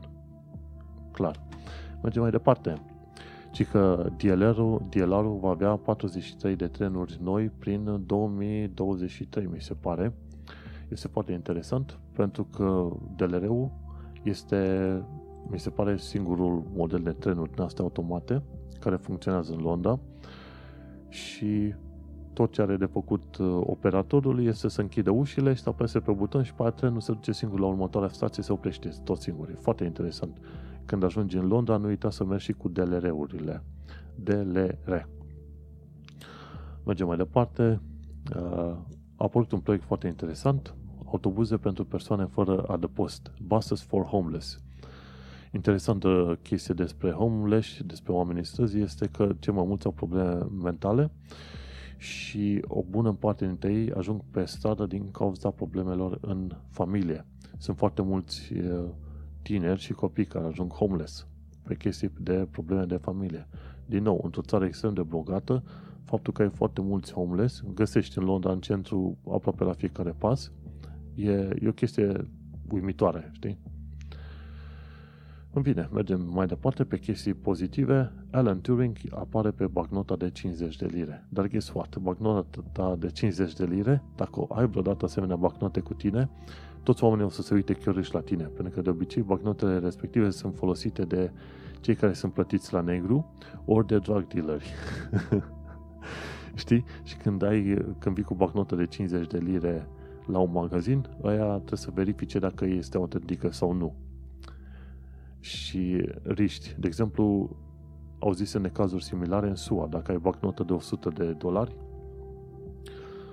și cumperi de la un magazin, orice ar fi să cumperi, deja ăștia anunță poliția că cineva a avut o bancnotă de 100 de dolari.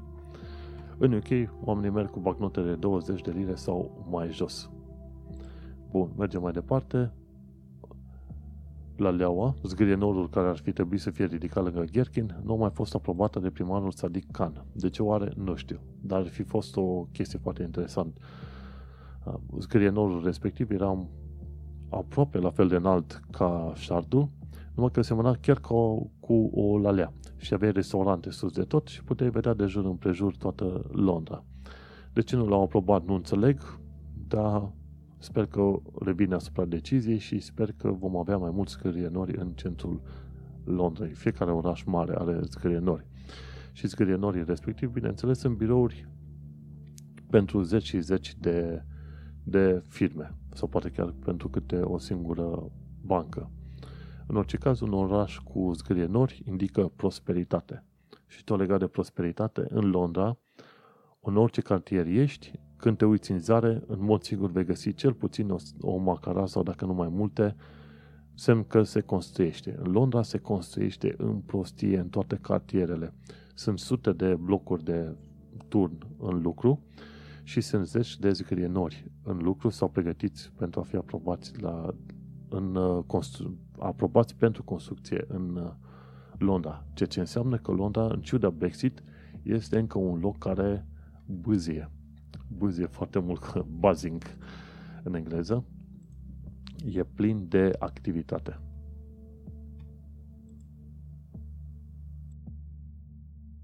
Înainte de a trece la știrile obișnuite din ziarele Evening Standard, hai să povestesc și puțin tel despre români și lucruri faine. De exemplu, a apărut uh, un nou podcast de câteva luni de zile numit Lorem Ipsum în Color pe site-ul brânda.ro E un podcast făcut de niște prieteni, ține vreo 40 de minute, de cele mai multe ori, și, de exemplu, în episodul 4 i-au uh, discutat despre cultura tatuajelor. De ce își face lumea tatuaje, cum sunt văzute în diferite zone ale lumii. Practic, podcastul este despre or, orice ar vrea oamenii să vorbească la respectivul moment. Subiecte culturale, sociale, filmare, TV, jocuri, evenimente. Uh, și la fiecare 5 episoade apare un episod special în plus, postat la mijlocul săptămânii despre un singur uh, subiect anume. Deci, români fain, caută pe brânda.ro Lorem Ipsum în color, un podcast românesc despre de toate. Uh, un lucru fain de știut este că cei de la Work Right Center și cei de la RCCT fac chestii foarte faine în Hero, ajutând o tonă de români defavorizați. După aia, mergem mai departe, aflăm că Vasile Sandu traduce din engleză în română și în romă pentru țiganii din zona St. Matthew Primary School în Ipswich. Și foarte mișto ce face omul nostru, pentru că vine o tonă de țigani în uh, Marea Britanie, gândește-te, unii dintre ei nici măcar limba română nu știu cum trebuie, și omul nostru, mi se pare că și el țigan la rândul lui, îi ajută pe ceilalți țigani să învețe limba engleză și le traduce și ajută și cu școala. Am citit articolul cu interes și cei care au fost ajutați cu tradusul și cu școala și cu asta și-au ținut copiii mai bine în școală și copiii s-au dezvoltat mai bine.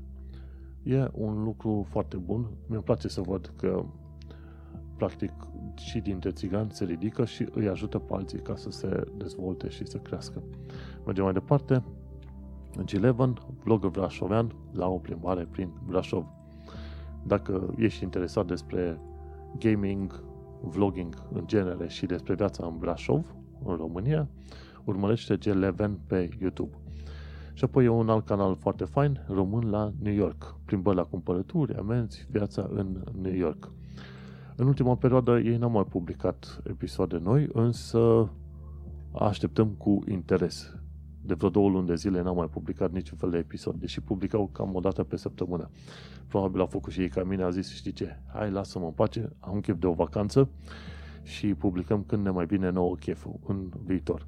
Oamenii sunt foarte simpatici, soț și soție, vorbesc despre viața lor în, în, în UK, în, în New York. Vom vedea când vor mai publica episoade noi. Și cam asta cu români și lucruri faine. Hai să trecem la diversele știri din Evening Standard. De exemplu, pe luni, pe 10 iunie 2019, se vorbea despre Boris, care are deja un avans în uh, sondaje. Și Boris Johnson a câștigat uh, locul de prim-ministru. E subiect trist cu Brexit-ul, e subiect trist cu politica din ultimii ani de zile. Se pare că uh, Parlamentul UK pur și simplu nu s-au prins de faptul că votul pentru Brexit a fost de fapt un vot împotriva lor. Ce ar fi trebuit ei să facă în momentul respectiv, toți oamenii care erau în Parlament la ora respectivă să plece, să iasă complet din politică, să lase o tură nouă de politicieni, oameni mai cu bun simț, să își uh, încerce mâna în a crea o Mare Britanie mai o politică Mare Britanie, o politică mai normală la cap. În fine, mergem mai departe. Aflu că cei de la Codemasters au succes. Codemasters sunt uh, developerii de jocuri uh, cu mașini simulatoare, cu mașini și așa mai departe. Nu chiar simulator, dar în fine. Dirt Rally 2, de exemplu, sau au mai uh, avut tot felul de Formula 1 games, Dirt Rally 2. Cine e pasionat de jocuri video știe despre Codemasters și că fac jocuri video cu mașini foarte mișto și ci că ei sunt foarte, încep să aibă din ce în ce mai mult succes. Cu venitul crescut de 10%. Foarte bine, mă bucur pentru ei. No. Boris Johnson se presupune totuși despre el, revenind la subiectul ăsta, că va, va avea o, o viață scurtă ca prim-ministru. Bun. Și aflu pe 11 iunie 2019 că londonezii au fost inundați, pentru că la un moment dat au fost și niște ploi foarte puternice. De exemplu, în zona Lewisham, 14 case au fost uh, inundate cu apă care a urcat la 50 de centimetri. Și după aia au fost iarăși foarte multe inundații în zona Ham Hill în Kent. Și au fost și accidente și toate cele. La un moment dat au fost și ploi torențiale, într-adevăr, în perioada asta. Și tot pe data de 11 iunie m-am uitat și eu cu interes la care sunt cele mai faine firme, să zicem, de tehnologie din Londra pentru 2019. Și între 10 și 14 iunie a fost London Tech Week. În fiecare an, între 10 și 14 iunie, este London Tech Week. De exemplu, Graphcore este o firmă foarte puternică care face uh, procesoare pentru Artificial Intelligence.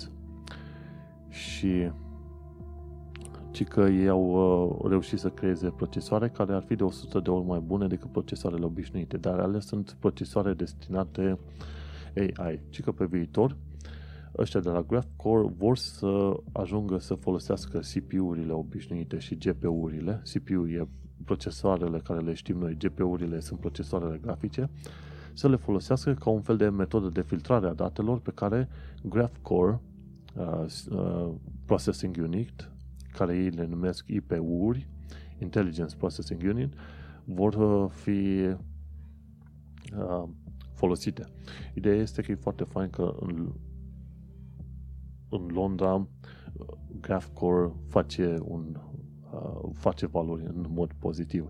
Twitter, la fel, este foarte bun în, pe Londra. Mai e Pension Bee, Oxbotica, care au primit finanțări noi pentru um, crearea de mașini care se conduc singure ei. Dar în fine, dacă ar fi să vreau să lucrez undeva, probabil ar fi o firmă cum e GraphCore, dar uh, pentru aia trebuie să înveți uh, foarte multe chestii ce țin de computer science, mult mai mult decât ce știu eu la momentul de față. Vom trăi și vom vedea. Mergem mai departe. Uh, pe 25 iunie am aflat că Southern Water, agenție din asta de furnizare a apei și canalizare, a primit o, o amendă de 126 de milioane pentru că între 2010 și 2017 uh, Southern Water nu a făcut lucrări de mentenanță la țevile și canalizările care vin în subordinea sa.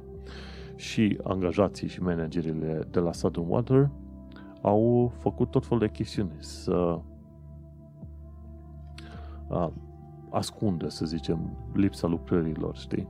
Au mințit efectiv în, în documente. Și ce se întâmplă? Cei de la Southern Water au primit, au primit 3 milioane amendă și plus 123 de milioane de lire pe care trebuie să-i dea în compensație pentru casele care au fost afectate de lipsa mentenanței. Pe 26 iunie 2019 aflu că zeci sau chiar sute de biciclete din astea pay to ride ajung aruncate în uh, Tamisa. Există tot felul de servicii din asta, de la Boris Bikes până la, de la pardon, Santander Bikes, după aia până la Lime și pe aia mai sunt că vreo câteva modele de biciclete pe care le poți închiria cu o aplicație, știi? Instalezi aplicația, plătești și poți să iei bicicleta cea mai apropiată de tine. Multe dintre astea ajung aruncate în Tamisa.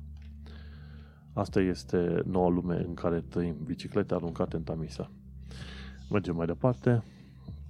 Pe 28 iunie 2019 aflăm că Boris se ia la trântă cu Putin, pentru că Boris vrea să arate că este băiat mare. Mergem mai departe. În Londra încă există probleme cu cu, în special în familiile musulmane, cu fete care sunt trimise în țările de originele de către părinții lor pentru a, a li se face un fel de mutilare din alea, mutilare la organele genitale. Sunt vreo câteva uh, familie, nu familie, să zicem, sunt ceva tendințe în familiile musulmane, mai ales din zonele Pakistan și Africa de Est, în care fetele ar trebui să fie mutilate, organele genitale să le fie mutilate, ca să nu cumva să fie atrase către păcat, știi? Chestii de genul ăsta sunt uh, ilegale, dar nu în UK, dar uh, chestia care este, nu autoritățile nu prea au condamnat oameni pe chestia asta și fetele alea ajung să fie mutilate pe viață, iar în schimb autoritățile nu intervin pentru că le teamă să nu fi, cumva să fie numite rasiste sau antireligioase. Dar când religia mutilează, atunci nu mai ai ce să discuți. Acolo e lege. Pac, o aplici. Și pe 1 iulie 2019 am aflat că 63% dintre londonezi cred că UK a trebuit să legalizeze cannabisul așa cum a făcut și Canada. Ei, pentru cine n-a, n-a simțit vreodată miros de cannabis sau marihuana sau alte chestii și cine nu prea poate să-și dea seama cât de nașpa poate să fie mizeria aia ordinară. Cine e fumător, probabil un fumător poate să suporte cannabisul mai bine decât un nefumător, cum sunt eu și alții ca mine. Dar, în principiu, mirosul ăla e o chestie urâtă miroase a picioare și transpirație amestecată la un loc și un miros din la un necăcios puternic. Și ziceau ăștia, aș vrea să fie legalizat. Nu, n-ai vrea să fie legalizat. Adevărul este că dacă ai peste 20 de ani, de, poate chiar înspre 30, și ai nevoie de fumat cannabis sau marihuana în mod constant, înseamnă că ai o problemă psihică, ar trebui să te duci și să te internezi într-un spital până îți revii, nu să fumezi rahaturi de alea ordinare pe bandă rulantă.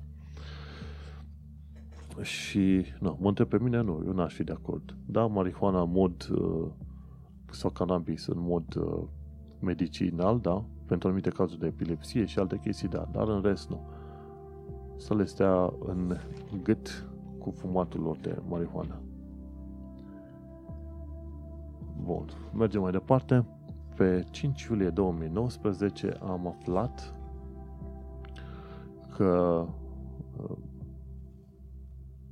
mai bine de un milion de oameni au fost uh, așteptați la Pride Parade. Uh, practic, e un fel de paradă în care un milion de spectatori vin să susțină grupurile LGBT plus Q, Z, Y, cum vrei tu. În principiu, cuplurile gay, lesbiene, bi și trans și ce vrei tu. Și e un lucru foarte bun. Faptul că un milion de oameni vor să susțină o asemenea paradă și asemenea oameni e un lucru pozitiv. De ce? Pentru că nu-i treaba ta ce pirsuri își face omul nas sau cu cine își petrece timpul și ce fac aia când își petrece aia timpul. Că nu vin să te oblige pe tine să faci cu ei sau alte chestii, știi? Bineînțeles, mie unul ca hetero mi se pare chestiile homo mi se pare scârboase, dar pe de altă parte nu mă duc peste oameni și nici alte chestii, fiecare cu viața lui. Nu mă interesează de chestii de genul ăsta, știi? Mergem mai departe, ci că discriminările și atacurile împotriva atacurile homofobice și transfobice s-au dublat de când, de când a crescut chestia asta cu Brexit-ul. Practic, nu știu dacă neapărat din cauza Brexit-ului, dar că în ultimii 5 ani de zile atacurile împotriva persoanelor gay au uh, crescut, s-au dublat, practic, știi? Și atunci nu știu dacă neapărat uh, și cei de la uh, Parada Pride îi zic că este o paradă, dar este pe de altă parte și un protest și oamenii n-ar trebui să uite treaba asta. Mergem mai departe. Pe 8 iulie 2019 am aflat că British Airways ar putea să primească 183 de milioane de lire amendă Uh, ba nu, chiar a primit, nu că ar putea să primească amendă pentru că au fost, pentru că au fost uh, hăcuiți. Știi? și detaliile personale ale 500.000 de oameni au fost, inclusiv carduri, au fost uh, au fost uh, furate de către hacker. Detaliile a 500.000 de oameni. Și British Airways a primit 183 de milioane amendă. Treaba care e cu British Airways? Ei fac foarte mult outsourcing ca să economisească bani și nu întotdeauna outsourcing-ul este cu minte și asta. Mai ales când faci outsourcing în uh, India. Da, vorbesc serios, nu că am ceva cu indienii, dar întotdeauna când ai făcut outsourcing de programare sau de customer service către India, serviciile au fost ieftine, dar proaste. Și atunci depinde ce vrei și cum vrei să intervii. Eu am lucrat ca suport tehnic pentru magazine online în America și serviciul oferit de români și de ucrainieni și inclusiv de filipinezi era mult superior celor făcut de indieni. Bineînțeles, indienii erau plătiți nici 20% de cum eram noi plătiți, dar pe de altă parte munca pe care o făceau nu avea niciun rost. Așadar, dacă, dacă faci uh, outsourcing, ai grijă de unde faci. Mergem mai departe. Pe 8 iulie 2019, ce s-a descoperit? Că la ora 5 dimineața, un tinerel de vreo 19 ani de zile a urcat shardul fără mâini, fără suport, fără sprijin, fără nimic. A urcat pur și simplu tot shardul. Și e o chestie absolut incredibilă. fără să ai uh, suport, fără să ai uh, un lanț sau ceva, tinerul, tinerelul ăsta de 19 ani de zile, nu se știe numele lui. A, nu, nu se știe numele lui. Uh, a urcat întregul zgârie nord numit Shardul. La 5 dimineața pe 8 iulie. E o chestie incredibilă. Hai de capul meu. Așa. Mergem mai departe. Nu, nu. Acum mai trecut timpul, anumite știri sar pur și simplu peste ele. Bun, mergem mai departe. Aflăm pe, pe 16 iulie 2019, am aflat că Alan Turing va fi pe bagnotă de 50 de lire. Aș lua o bagnotă de 50 de lire doar ca să-l am pe Alan Turing pe bagnotă, dar nu ca să folosesc bagnota aia la ceva. Ți-am spus, în principiu, bagnota e un uh, semnal de alarmă pe oriunde te duci. Bagnota de 50 de lire. Mergem mai departe. Pe 19 iulie 2019 am, uh, am aflat că e, e, există o expoziție a lui Margaret Thatcher legată de tot felul de dispozitive folosite de serviciile secrete într-un show de la, care, era, care e hostat la Science Museum. Prezentarea de la Science Museum îți arată tot felul de lucruri din al doilea război mondial până în uh, zilele noastre, dar tot felul de dispozitive care de fapt nu se mai folosesc, bineînțeles. Și e interesant lucru pentru că tot felul de dispozitive din asta folosite de agențiile secrete ale UK pot fi văzute acolo până pe februarie, 23 februarie, la Science Museum. Deci până pe 23 februarie, în uh, anul viitor, desigur. Mergem mai departe. Pe 9 august 2019, ce am aflat? Că oamenii se tem din ce în ce mai mult pe, pe, pentru viața din UK, respectiv legat de recesiunea care ar putea să lovească UK-ul în viitor. Ci că PIB-ul a aplicat cu 0,2% în ultimele câteva luni de zile. Și lira era 1,2 dolari, când în mod normal ar fi fost 1,6 dolari. Și oamenii se tem de un no deal Brexit, e clar. Ci că pe de altă parte, Sajid Javid, care e ministrul pentru Brexit, el minte și spune că fundamentele economiei britanice sunt foarte puternice, cresc salariile, angajările sunt la un nivel record și vom crește mai mult decât Germania, Italia sau Japonia. Da, crești atunci, atât timp cât n-ai Brexit. Când ai Brexit, nu mai crești. Nu prea curând. La un moment dat UK se va restabili, dar nu știi când și cum. Bineînțeles, când vorbim de recesiune, nu e cum e în România că nu mai ai bani de mâncare sau alte chestii, știi? Recesiunile în vest sunt resimțite puțin uh, altfel și nu în mod atât de dramatic pe cum se simte, se simte în România. Un alt articol din 9 august și că uh, liniștea Lamborghinilor, Science of the Lambos. Și ce se întâmplă? Uh, foarte mulți bogătași de ăștia din Orientul apropiat, din Arabia Saudită și ce vrei tu, uh, vin, uh, vin în Londra, au Lamborghini, mașini de astea scumpe, în timpul verii sunt foarte gălăgioși, merg de colo-colo cu mașinile. Și chiar dacă primesc 1000 de lire amendă pentru gălăgia care fac cu mașinile lor, tot nu, uh, nu ajută pe nimeni.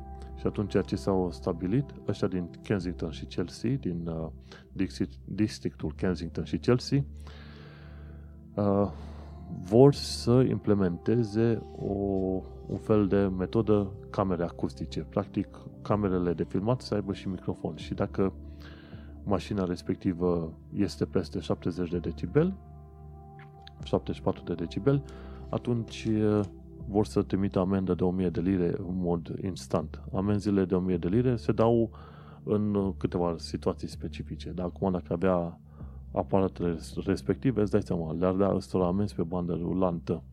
Da, nu. Când o mașină e 300 de mii de lire, nu cred că interesează pe ei prea mult. Mergem mai departe. Pe 16 august 2019 am văzut un anunț în Evening Standard cu Paddington. Cine nu știe, Paddington este și un roman, este și o carte cu un urs vorbitor care vizitează Londra și care este fascinat de Londra. E un fel de, dacă te uiți la dacă te uiți la film, în principiu zice că e o reclamă enormă pentru Londra. În fine, Londra merită promovată și vizitată și locuit. Deci e clar, nu there's no two way about it. Și Paddington. Și uite, ăștia de la Royal Mint, de la nu știu exact cum se traduce în limba română Royal Mint, în fine, de la trezorerie au creat monezi noi pentru, cu Paddington. Te costă 10 lire să cumpere o monedă de 50 de pi, de jumătate de liră, și plătești 10 lire pentru o monedă de 50 de pi și îl ai pe ursulețul Paddington cu tine. Astea sunt monezi de colecție. Nu știu dacă în mod normal ai putea să cumperi ceva sau să faci cu ele, dar în modul în care sunt făcute monezile și forma și detaliile de pe ele, asta înseamnă că într-adevăr ai putea să cumperi. Dar nu știu dacă ai vrea să dai o, o monedă de 10 lire, da? Ca să cumperi, ce știu, o ciocolată de la magazin. Asta mai mult pentru colecționare. Și ne-am luat și noi câte o monedă, una mie, una perechii mele și probabil că peste vreo 50 de ani de zile am putea să vindem moneda asta pe bani sănătoși în viitor. Nu se știe niciodată. Când mai am uh, ocazia, poate mai au câte o monedă din asta. Cine știe, peste 10 și 10 de ani de zile, poate ori fi utile la ceva. Dacă nu, măcar le ținem ca amintire a vremurilor ăstora.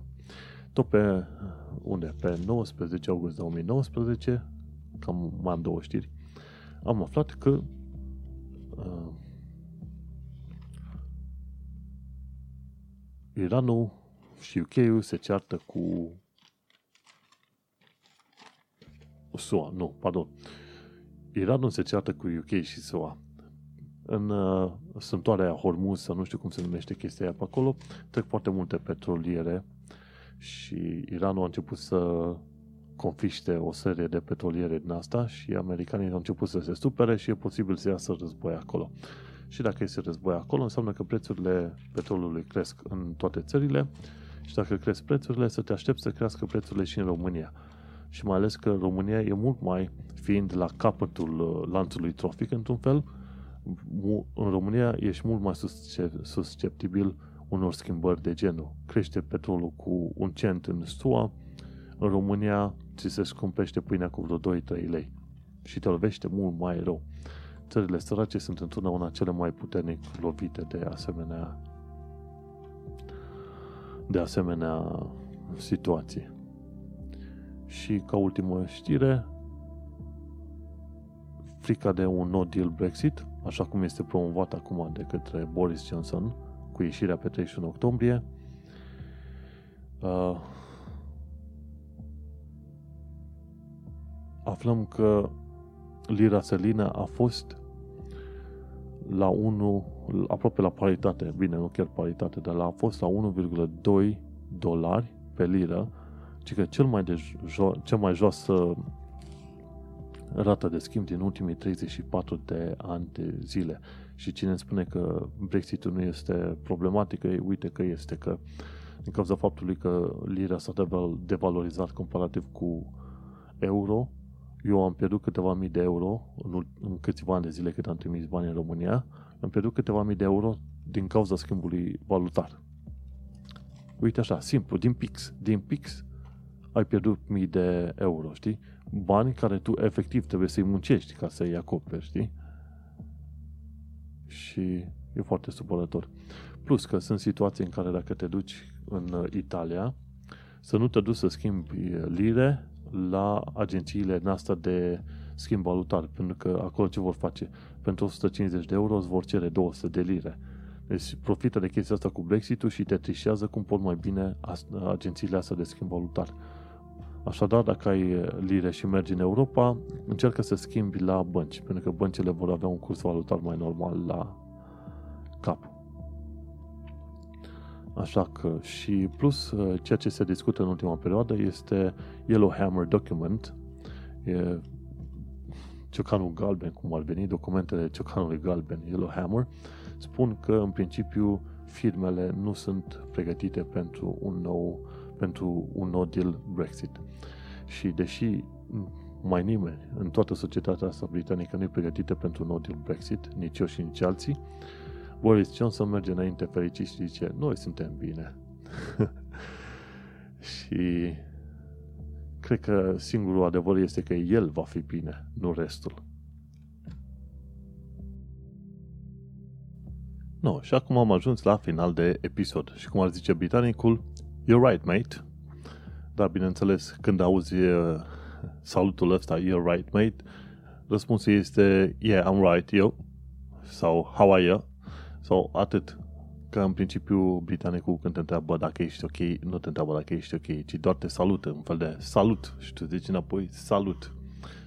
Și în timp ce are loc discuția asta, you're right, mate, tu treci unul pe lângă altul, așa cu vreo 20 de km la oră, așa, tu, tu să discută pit, scurt, direct.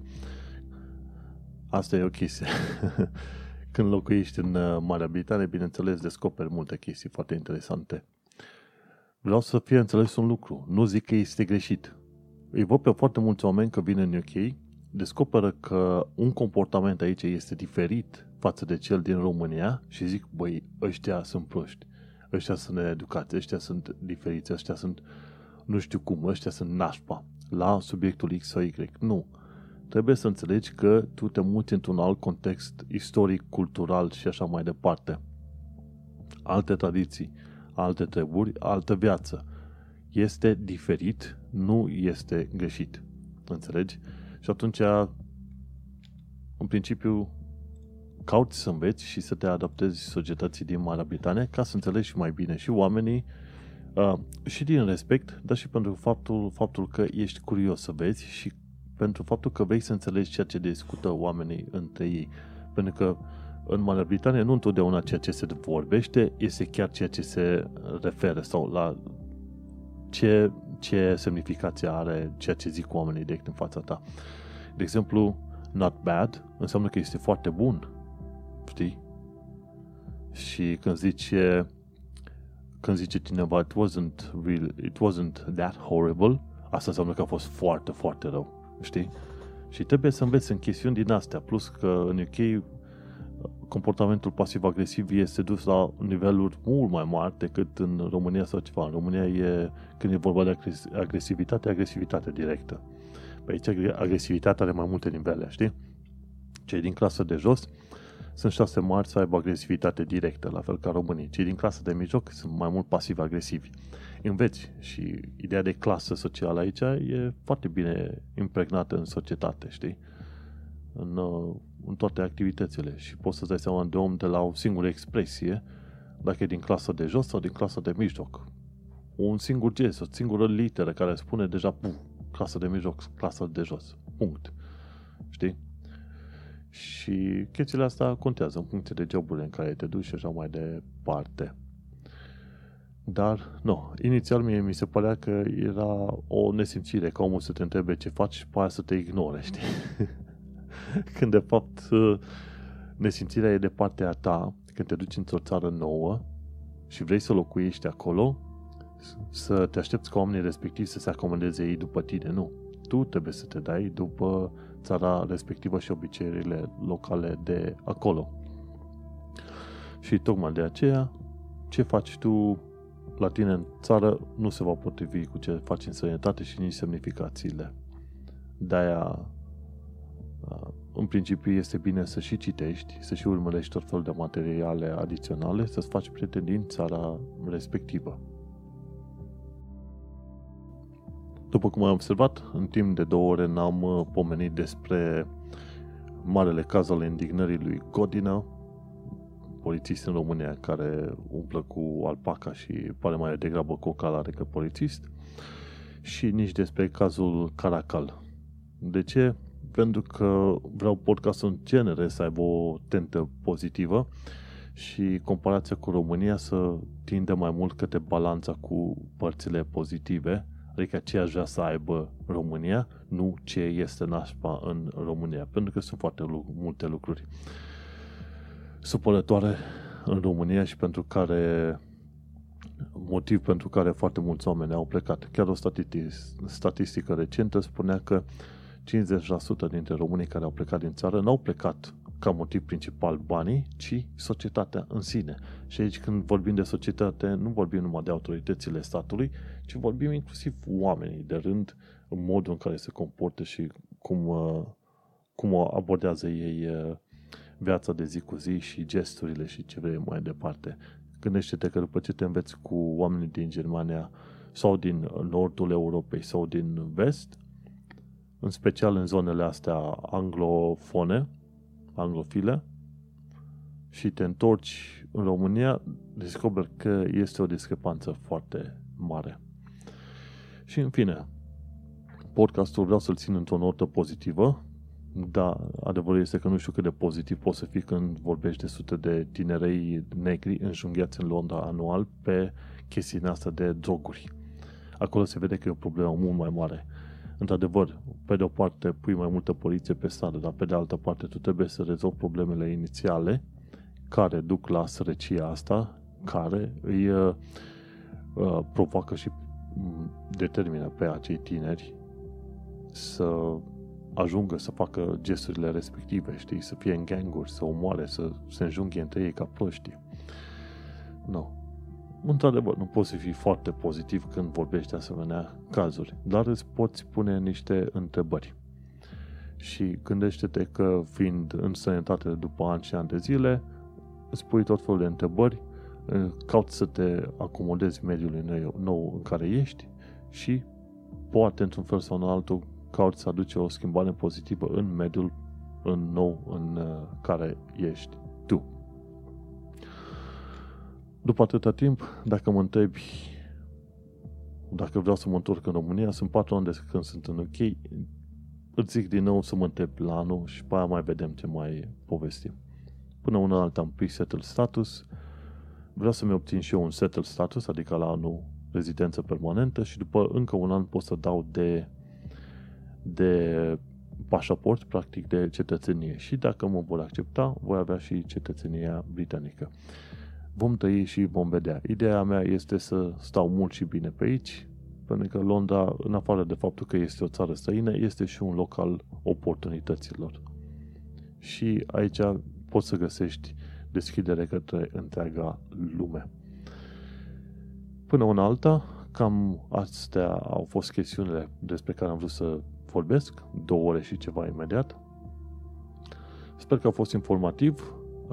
Pe partea de divertisment mai puțin, pentru că nu sunt un foarte bun entertainer. Poate într-o zi voi deveni un entertainer, dar cine știe.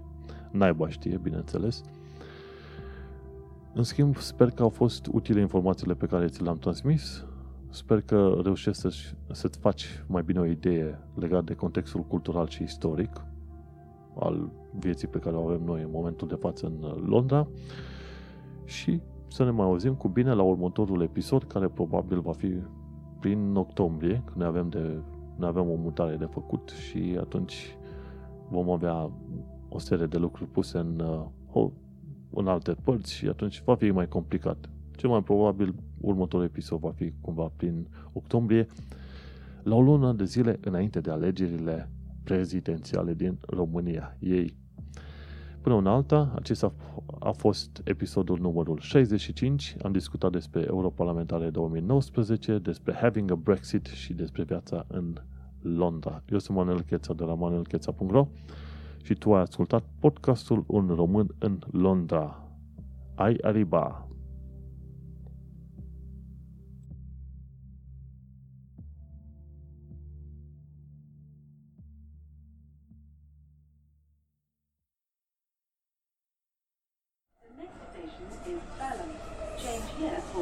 The next